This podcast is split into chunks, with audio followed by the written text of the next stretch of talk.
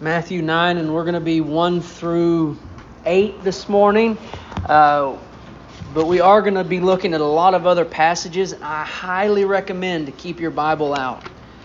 Uh, we're going to we're going to thumb through quite a bit of, of scripture, especially in the beginning this morning.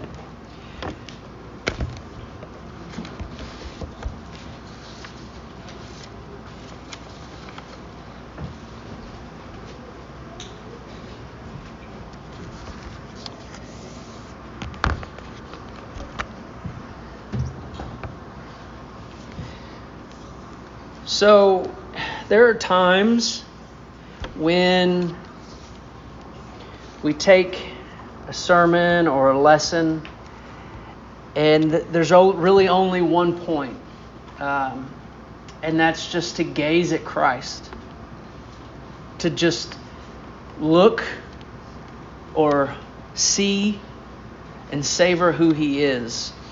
And that's what this morning is kind of like um, looking at a, a, a, diamond that has so many um, angles and facets that you can just look at it and turn it, see it in the light, see the different the, the different beauty of it from this angle and that angle from that light and this perspective.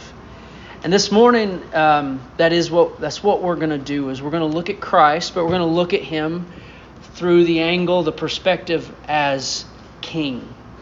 Uh, but if you understand the Gospel of Matthew, you realize that that's what Matthew's trying to express to you as you read the Gospel that he has written. Um, if you could summarize the Gospel of Matthew very quickly, it would be Jesus is king and his kingdom is at hand. Jesus is king and his kingdom is at hand. And if you look at Matthew from the beginning, you pick up on it pretty quickly. He begins with this genealogy, and it's just not letting us know who Jesus' ancestry is, but it's letting us know that Jesus comes from a royal line. This is a royal genealogy. It begins by stating that this is the book of the genealogy of Jesus Christ. Just the fact that it proclaims that Jesus is Christ says to us that he is a king. He's the son of David, the son of Abraham.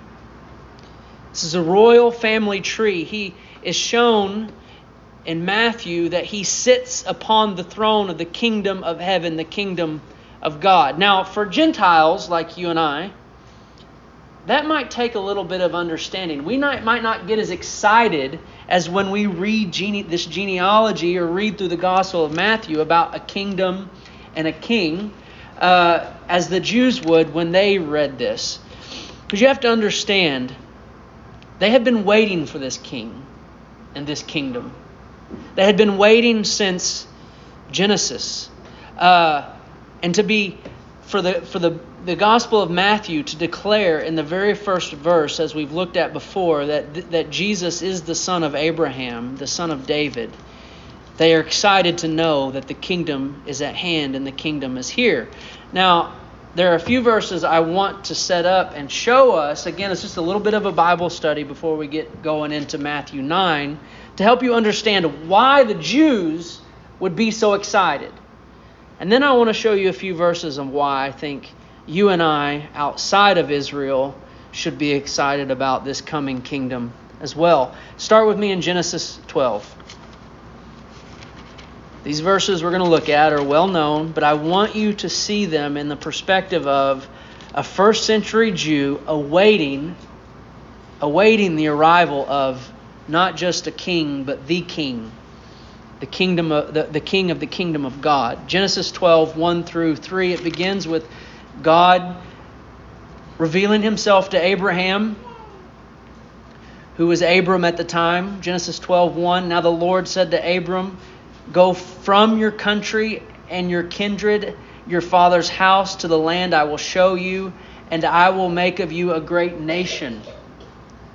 He's going to make of Abram a great nation. And he says, I will bless you and make your name great so that you will be a blessing. I will bless those who bless you, and him who dishonors you I will curse you, and all the families of the earth shall be blessed. Continue over into verse or chapter 15. A little bit more begins to get revealed of this nation that is to be built through this one man. One, uh, verse 1 of chapter 15. After these things, the word of uh, the word of the Lord came to Abram in a vision. Fear not, Abram, I am your shield. Your reward shall be very great. But Abram said, O Lord God, what will you give me? For I continue childless, and the heir of my house is Eliezer of Damascus. And Abram said, Behold, you have given me no offspring, and a member of my household will be my heir.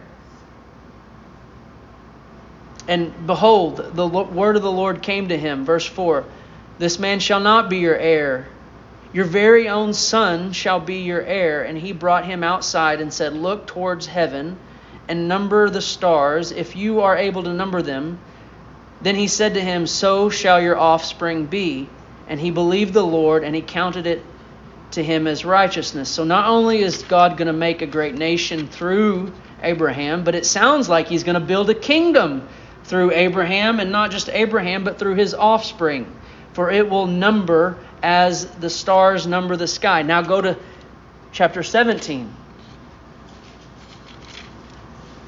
verse 1.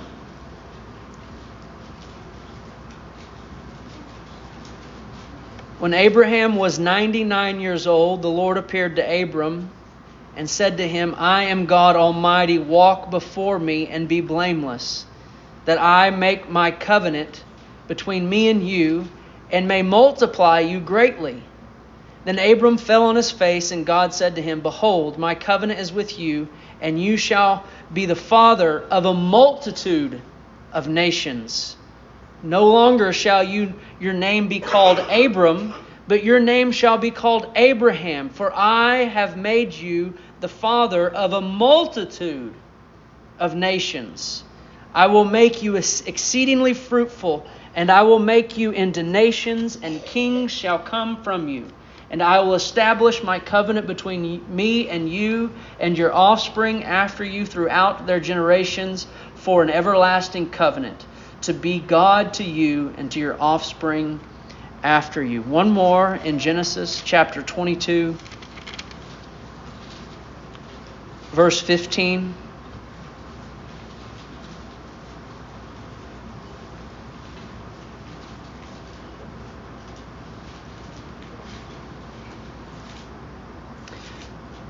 And the angel of the Lord called to Abram, Abraham a second time from heaven, verse 16, and said, By myself I have sworn, declares the Lord, because you have done this and have not withheld your son, your only son, I will surely bless you.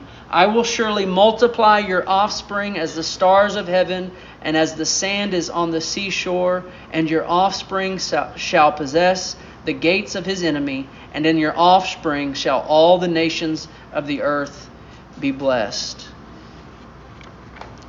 Now, as we go, I'll uh, make our way back to Matthew, stop at 2 Samuel. So just a little bit to your right, past Deuteronomy,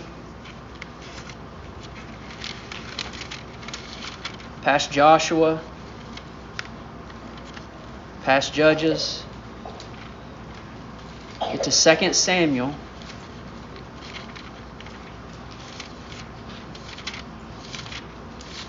And here we see in chapter 7 of 2 Samuel a similar statement by God to a son of Abraham. As God speaks to David, 2 Samuel chapter 7 verse 12, When your days are fulfilled and you lie down with your fathers, I will raise up your offspring after you who shall come from your body, and I will establish his kingdom. He shall build a house for my name, and I will establish the throne of his kingdom forever. I will be him a father, and he shall be to me a son. When he commits iniquity, I will discipline him with the rod of men, with the stripes of the Son of Men. But my steadfast love will not depart from him, as I took it from Saul, whom I put away from before you. And your house and your kingdom shall be sure forever before me. Your throne shall be established forever. Now, here's the thing that is excitement to a Jew. That is a promise to Abraham, to his offspring, to David, and his son and his offspring. And this is what the Jews, Israel, this is what they were waiting for an eternal kingdom. Now, again, if you're like me, you're probably thinking, I'm still not very excited because I'm outside of Israel. I'm not a Jew. What does this have to do with me? There's an eternal kingdom. Okay, that's great. But it doesn't spark much in a Gentile. Now, what kind of king or what kind of kingdom might get your attention? It would be a kingdom that we read out of Daniel earlier. Not just a king or a kingdom that is eternal, but one that is to smash the rest of the kingdoms under his foot. A king and a kingdom that comes and will break to pieces every kingdom of this earth. That is the type of kingdom that would get our attention. One that is eternal and one that is in authority and dominion over all things. Because we can find ourselves, we do find ourselves under that dominion and that rule. Now, let me read some. I, well, I'm not going to read Daniel 2 again for you, the full thing, but just hang, hang wherever you are, make your way back to Matthew, and let me remind you of this kingdom that was coming, that was dreamed of in King Nebuchadnezzar's dream.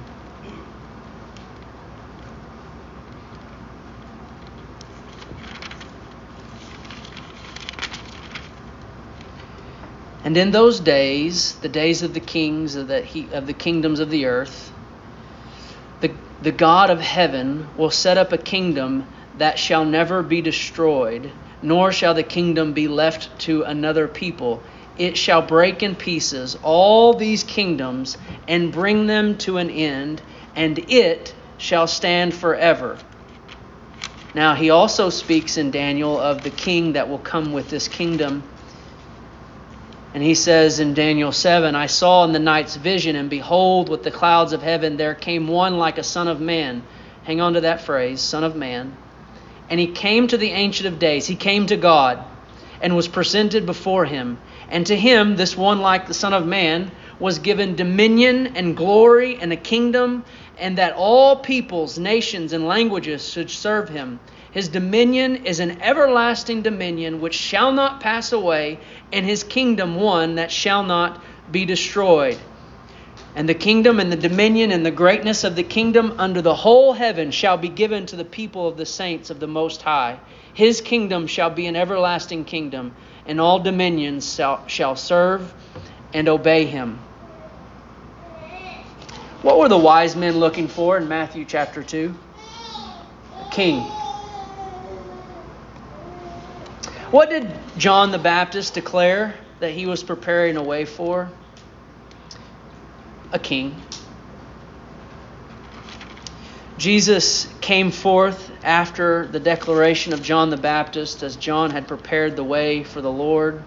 Jesus was sort of given a public coronation as he was baptized and the, and the Lord, the Father, declared from the heaven, This is my beloved Son with whom I'm well pleased. And then in Matthew 4, Jesus is tested by his enemy, Satan. He overcomes, he conquers Satan. And then you know the first thing that Jesus begins to say after his coronation and after his temptation? The kingdom is here. The kingdom has come. This kingdom that they had waited for from Genesis to 2 Samuel, that was dreamed of by Nebuchadnezzar, as Christ came, as the king came, so the kingdom came. And Jesus declares, Repent, for the kingdom is at hand. Now, what sets a king apart from common people? authority, rule, power. And that's where we get to Matthew 9 today.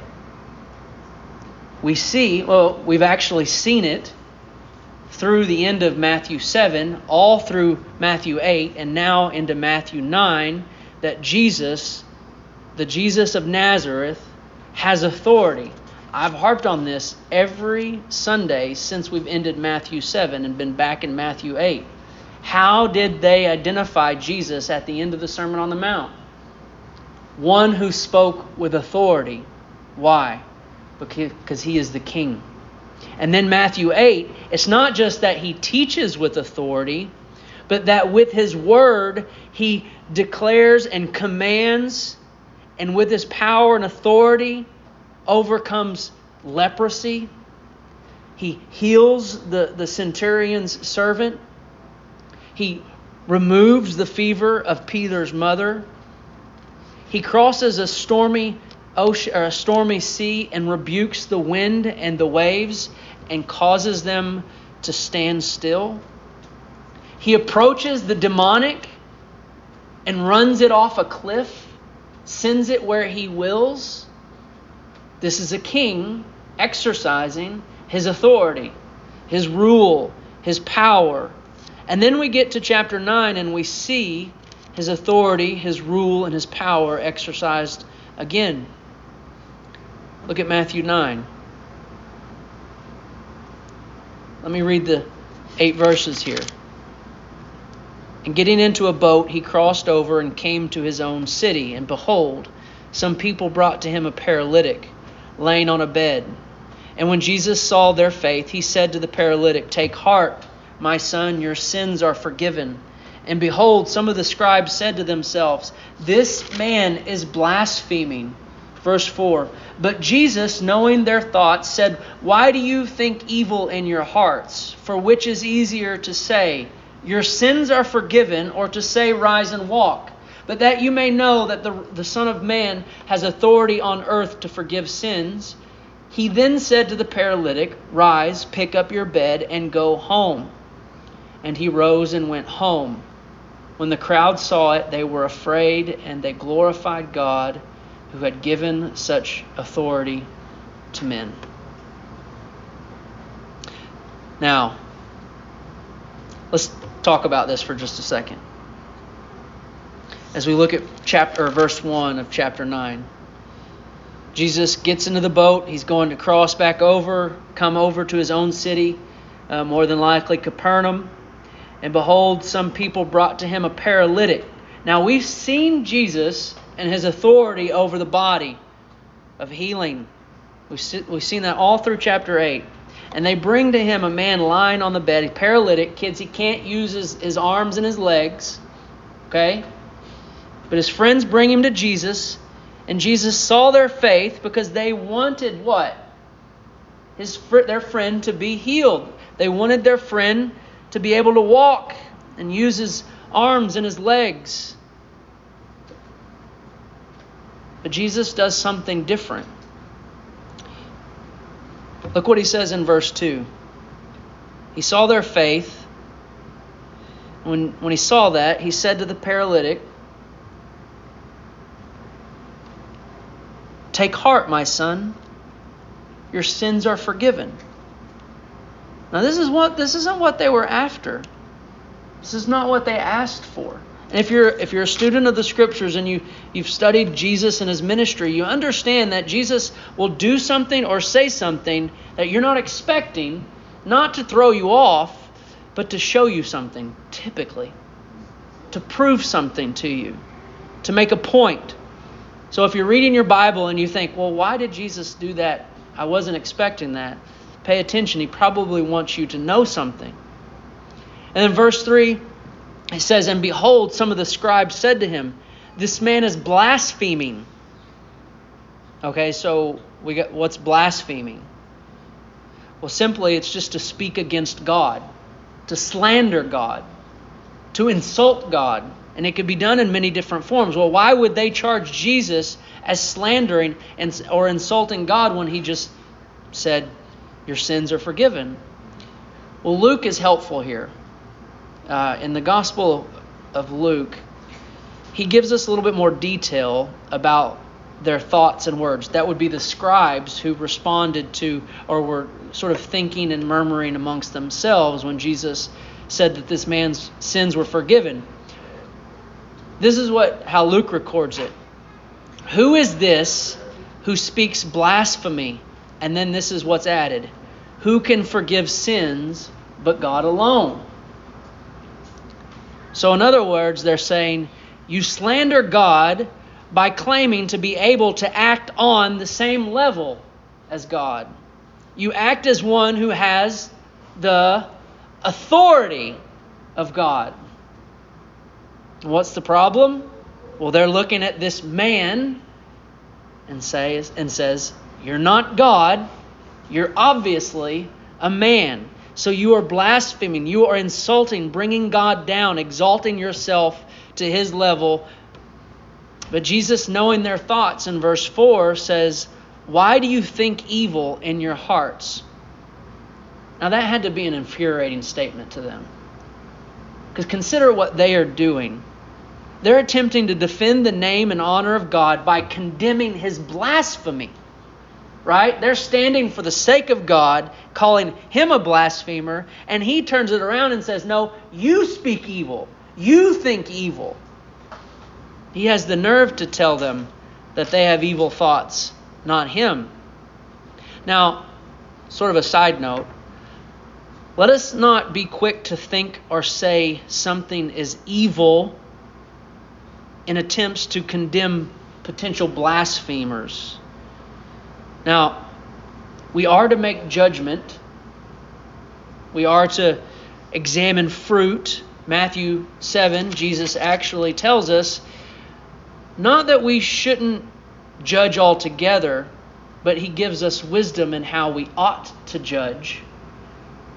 Right? He says, Judge not that you be not judged, but not in the sense of do not judge altogether, but be prepared that the judgment that you pronounce will be actually used against you as well. And so, what does he warn us to do? Examine our own selves, our own hearts, before we pronounce judgment to look at the log in our eye before we take out the speck of someone else. but then later in Matthew 7, he does tell us to um, to make a judgment or discernment when looking at false prophets or false teachers. So, coming back full circle, these men, these scribes, are declaring a judgment prematurely, falsely, quickly, we cannot find ourselves in that position. We cannot find ourselves to being quick to speak judgment upon other people. Now, you've probably heard people say, You can't judge me, only God can judge me. Well, in a, an eternal sense, that's true. But we have to understand as a church if we are not looking to hold one another accountable and judging one another in the wisdom that God has told us to, we will hurt one another. You know, Paul tells the Corinthians, he says, For what have I to do with judging outsiders? He means those outside the church. Is it not those inside the church whom we are to judge? Whoa, Paul, back off, man. He then says God judges those outside, and then he tells the, uh, the, the church at Corinth to purge the evil person from among you. Now, why is that judgment good? Because that judgment among the church takes sin seriously, it takes false teaching seriously. That's why Paul says, judge false teachers, and if you see someone who brings a false gospel, may they be damned. Galatians 1. We want to take serious sin, the right doctrine and teaching of the church, for the sake not just of ourselves, but for the purity of the church. You know, we get in, we can go down the road of church discipline and all that, but I, I, we don't have time to do that today. But we have to understand that when we think about judgment, on a horizontal level, we must hold one another accountable. And if it if if you see me in sin, discern it, judge it, and call it out for what it is. Why? Not to condemn me, but to what? To bring me to repentance. And we must do the same for one another. We must do the same for one another. Now, when Paul said, I, I t- this is a long side note, but we also have to understand, as we spoke last week, just because Paul says we don't judge the outsiders, that does not mean that we don't speak and declare the word of the Lord to those outside. Ephesians says what? Expose the works of darkness. Proclaim the words of Jesus. Repent. Why? Because that kingdom is here. God commands all people everywhere to repent. So, back to Matthew 9. Then Jesus says in verse 5, after they, um, they condemn him as a blasphemer, Jesus responds to them in verse 5 For which is easier to say, Your sins are forgiven, or to say, Rise and walk? Now, this is real difficult for me as a child, even as a young adult. This phrase threw me off big time. Uh, Jesus says, which is easier to say, your sins are forgiven, or say, rise and walk? And I remember thinking, your sins are forgiven. It's really easy. Rise and walk. That's really easy. Constantinople. That's not. That's hard to say. And I literally approached this passage as thinking, why is Jesus saying one is harder to say than the other? It literally, they're just words, and they're very simple words. They're all easy to say. But that's not what he meant. Now, hopefully, kids or anyone else as ignorant as I was, for however how long that was, I want to help you understand this because for me it was it was earth shattering when you realize what exactly he meant when one said when he says one is easier to say than the other. Now let me give you an example. Well, let me back up. What he could have said to help me understand it is which is harder to prove? Right? Which is harder to prove? Your sins are forgiven or you're healed, get up and walk. Now, here's the illustration, kids. Let's say I told you I have an elephant at home, but I also have an elephant in my pocket. Which one's easier to say? Which one's harder to prove? Well, I could tell you I have an elephant at home, and you probably have to believe me because you can't see my house right now. You cannot, t- but you're a little skeptical. But you know there's no elephant in my pocket, right? So which one's easier to say? Which one's which one's easier to say to you? There's an elephant at my house. Because you can't prove that there's not. But you can definitely prove there's not one in my pocket. That's what Jesus was saying. It's easier for me to say your sins are forgiven. Why? Because no one can prove it. No one can say, "Okay, well, show me the show me the list, Lord. Come down from heaven. Let me see if this man's sins are forgiven." No one can prove that Jesus uh, is wrong, but they can definitely prove whether or not he heals this man. So it's much easier for a person to say your sins are forgiven than you're healed, get up and walk. Because what's guy got to do? He's got to get up and walk. So now that we've all got that figured out, let's think about this for a second. Your sins are forgiven.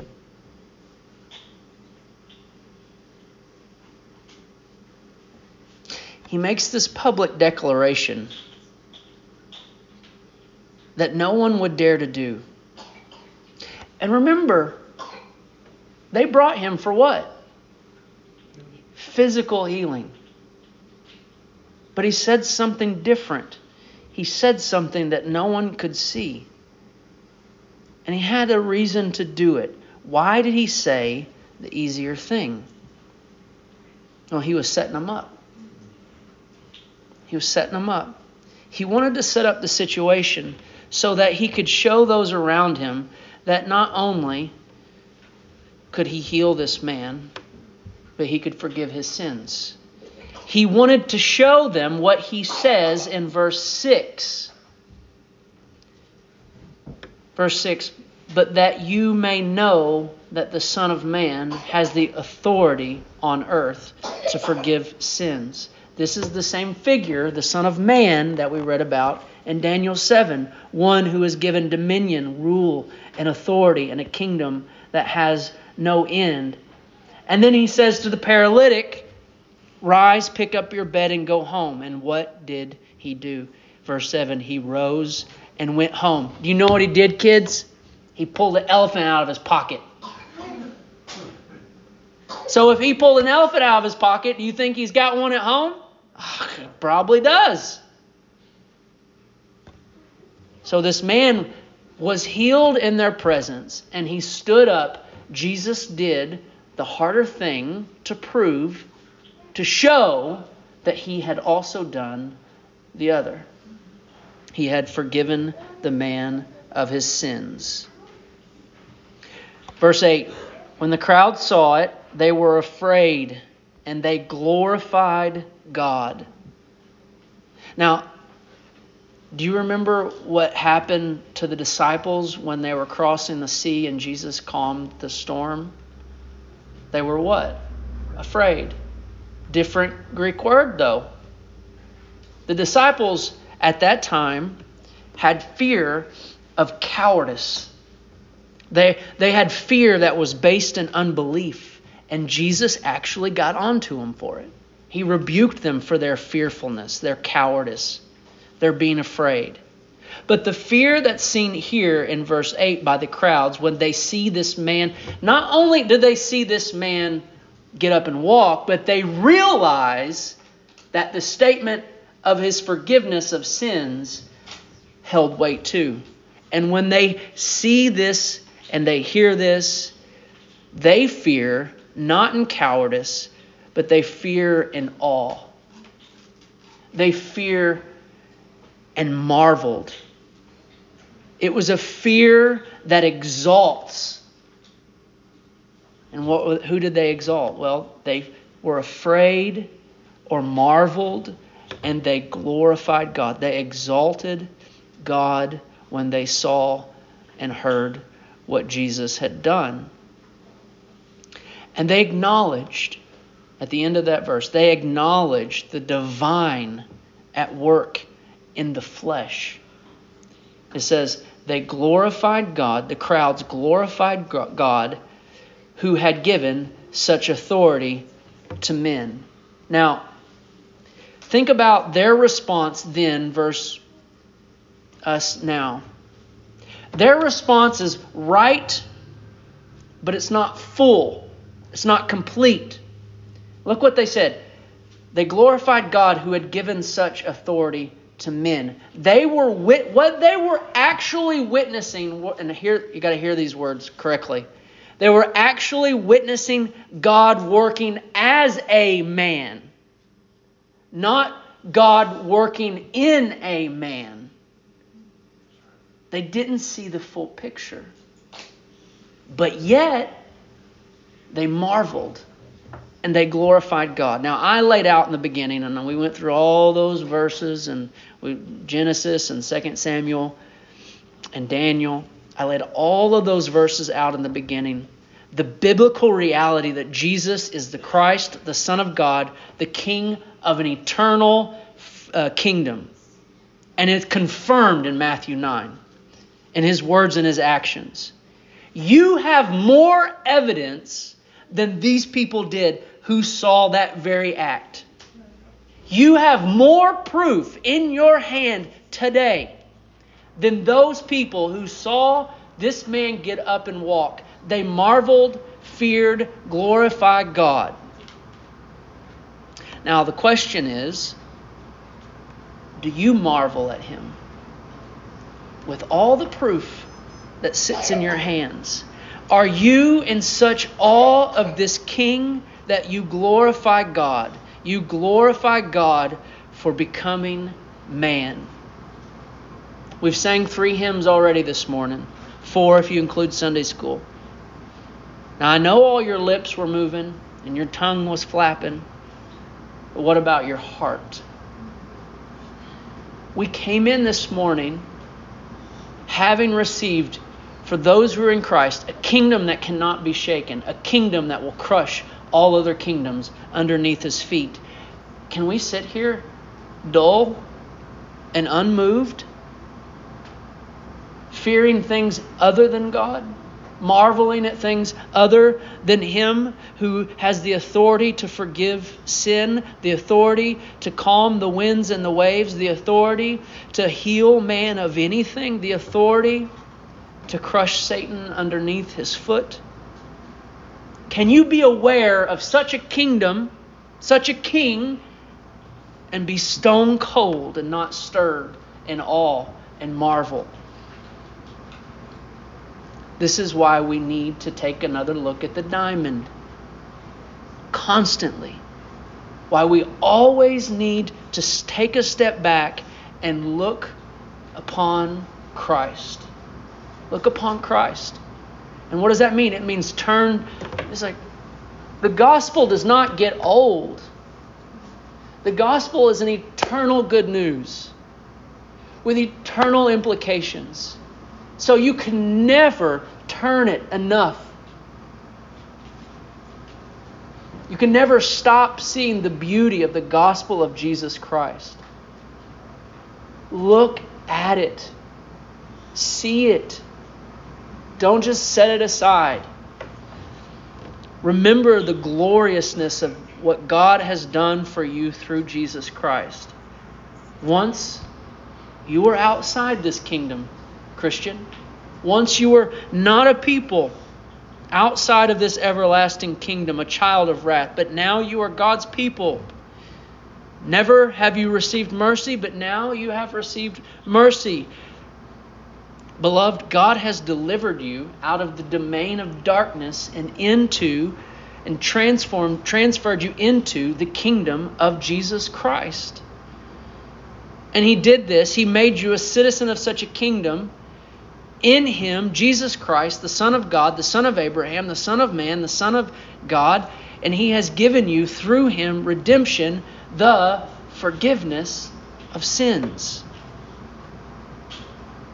Once you were a rebel to this kingdom, an enemy, in danger of being broken to pieces by him under this same power and authority. Because we have to understand that Jesus, the Son of Man, has been given authority on earth to forgive sins, but you must also understand that in John 5 27, the Son of Man has been given authority to execute judgment. So Jesus has the authority to forgive sins, but also the authority to execute judgment.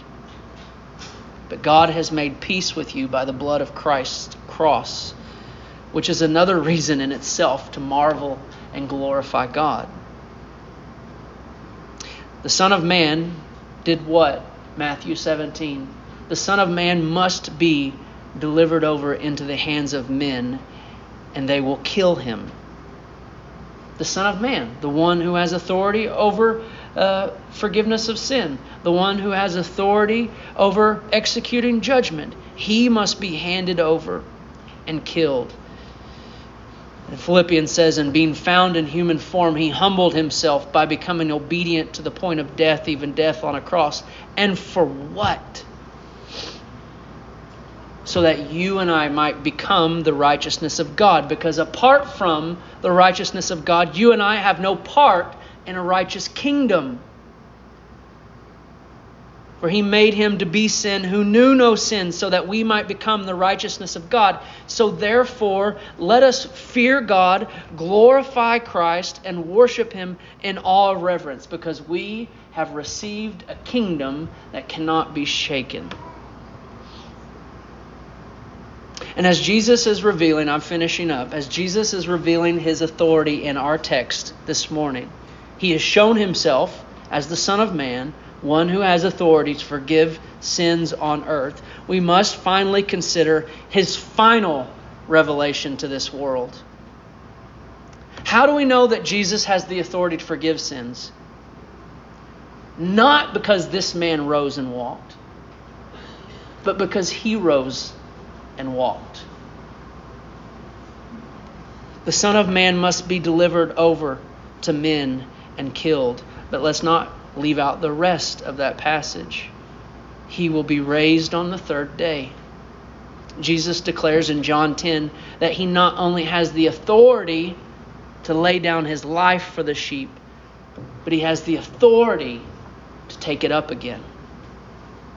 You know, as Jesus walked this earth, he made many declarations. He spoke many commands. He says the, he said things like this, before Abraham was, I am. He told people, Whoever hears my words and does them is like a wise man. Whoever hears my words and does not do them is like a fool. He told people to repent and believe the gospel because the kingdom of God is near. All these things, in the same light of Matthew 9, were easy to say. But to prove them, what did he do? He did exactly like the paralytic. He rose up and walked, but he walked right out of the grave. So you've got two options this morning. You've got two options. You can be under the authority of the forgiveness of the Son of Man, or you can be under the authority of his judgment. and you will, you will stand up and you will walk out under one of those two. But praise be to God that He has given you His Son. That forgiveness and redemption is, in, is can be found through faith in Jesus Christ. And so, when you trust in Christ and repent of your sins as He calls us to do, not only do you find yourself transferred out of the domain of darkness and into the kingdom of the glorious Son? But now you will rise and walk. You will follow him. You will do it now and follow him in holiness, and you will do it on the final day when he raises you from the dead because he has authority. He has all authority in heaven and on earth. So, what should we do? Go therefore. Go therefore. Make disciples of all the nations, baptizing them in the name of the Father, the Son, and the Holy Spirit. Jesus is King, and his kingdom is at hand. Let's pray.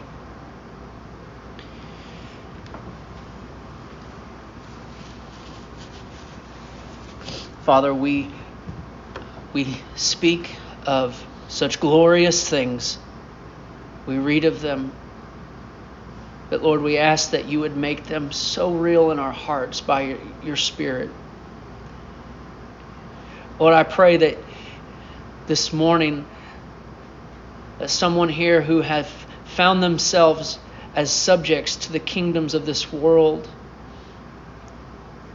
would submit themselves to the King of Kings and would do it through repenting of their sins, truly turning from their sins, not, not making some uh, faux profession, but that they would be heartbroken at their sin as their rebellion as an enemy of you, and they would turn and they would believe the gospel of Jesus Christ.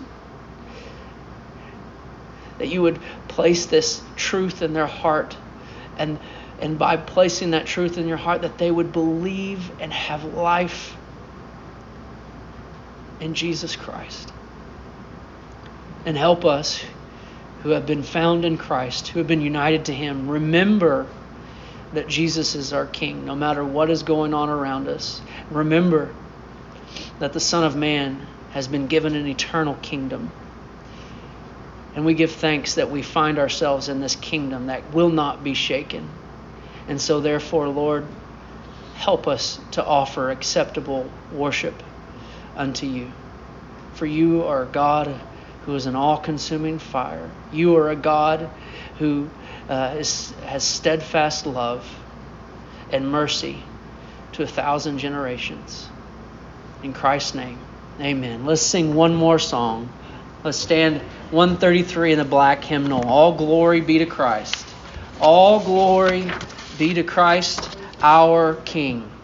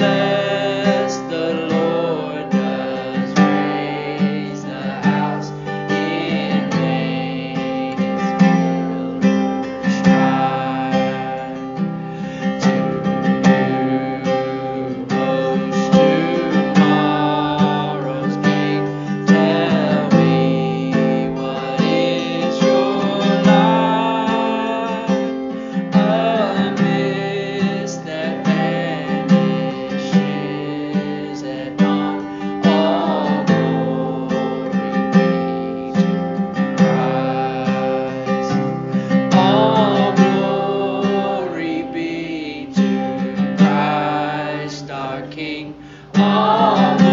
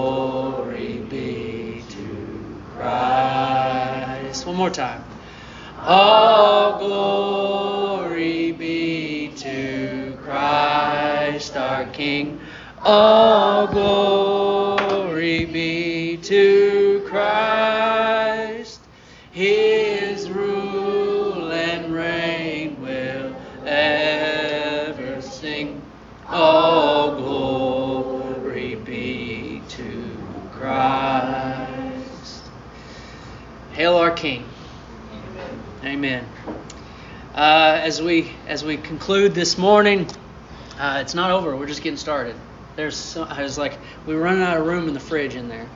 Um, so my bag was filled. thank you very much. Um, so please stay and eat and fellowship, and let us uh, let us eat and drink and fellowship to the glory of our Lord Jesus. Okay. So please, uh, please remain. Thank you everyone for bringing something. Um, on the back of the on the back of the bulletins is our calendar. Nothing's nothing out of the ordinary.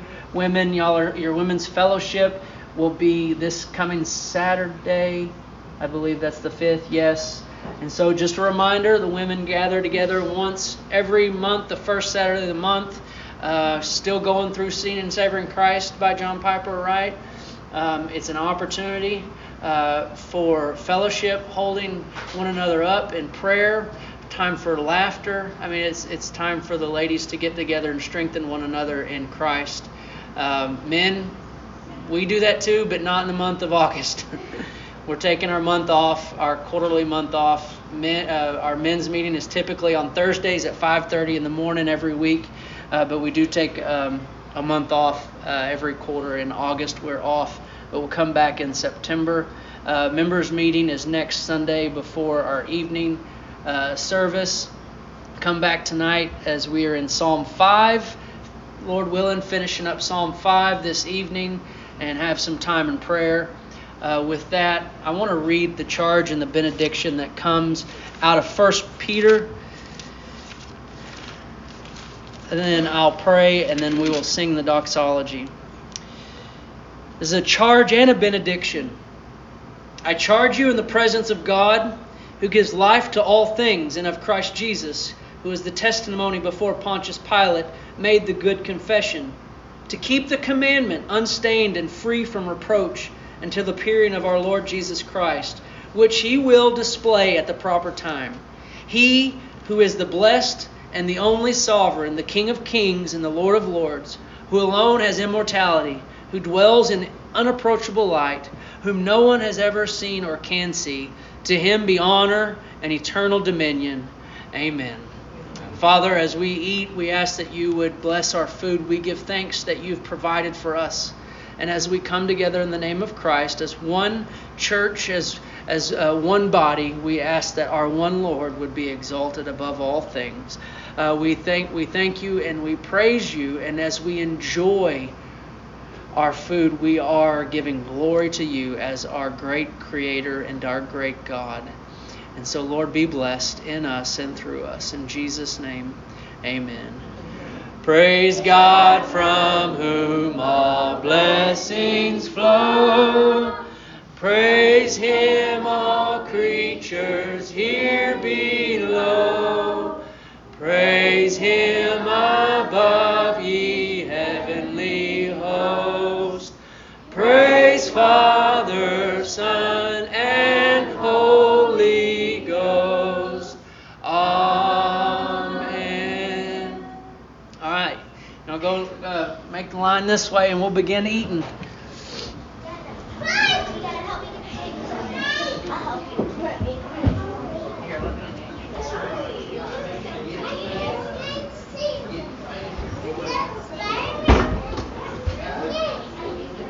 Oh, we got some new tables to sit out here, so y'all can have some have a seat out here too. Let's go over here,